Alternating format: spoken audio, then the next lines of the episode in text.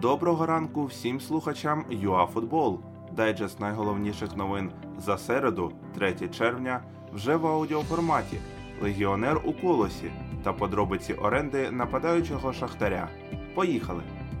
Мамаду Данфа перейшов до ковалівського клубу із Каса Спортс на правах вільного агента. 19-річний нападник обрав 94-й номер. Данфа пограв за молодіжну збірну Сенегалу та у вересні навіть встиг провести один матч за головну команду. Нападник Шахтаря Олеренважу Кайоде, який знаходиться в оренді в Газіантепспорі, швидше за все залишиться у турецькому клубі до кінця сезону.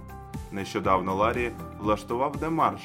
Футболіст почав ігнорувати тренування, так як його контракт розрахований до кінця травня. Комітет арбітрів УАФ обрав всіх офіційних осіб на матчі 25-го туру УПЛ, який відбудеться 6-7 червня. Шахтар і Десну розсудить Бойко, Динамо і Олександрію судитиме Віталій Романов. Зоря Колос під відповідальністю Анатолія Абдули.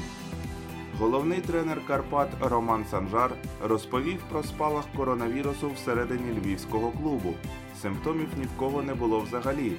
Коли ми тренувалися, то у всіх міряли температуру. Хавбек Барселони Усман Дембеле цього літа може змінити клубну прописку. Француз хотів би продовжити кар'єру в складі Ювентуса. Туринці вже вивчають можливість угоди.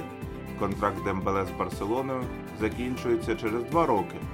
Зазначимо, що Усман раніше відмовився переходити до Ліверпуля.